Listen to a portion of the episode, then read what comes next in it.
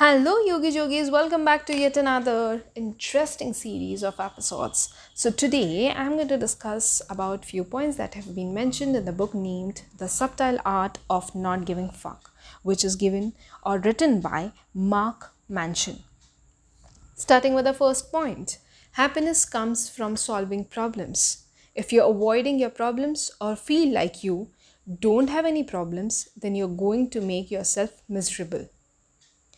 If your metric for the value success by worldly standards is buy a house and a nice car and you spend 20 years working your ass off to achieve it, once it's achieved, the metric has nothing left to give you.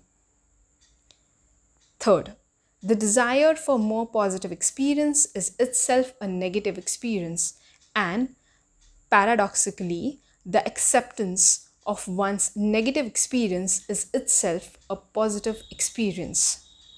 Fourth, you and everyone you know are going to be dead soon. And in the short amount of time between here and there, you have a limited amount of fucks to give. Fifth, the more something threatens your identity, the more you will avoid it. Sixth, certainty is the enemy of growth. Nothing is for certain until it has already happened, and even then, it's still debatable. Seventh, the fear of death follows from the fear of life. A man who lives fully is prepared to die at any time.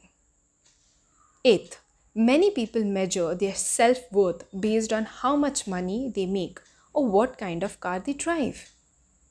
Ninth, action isn't just the effect of motivation, it's also the cause of it. I hope you have liked the points like always. If you have, please share this podcast with your friends and family. Until the next times, thank you.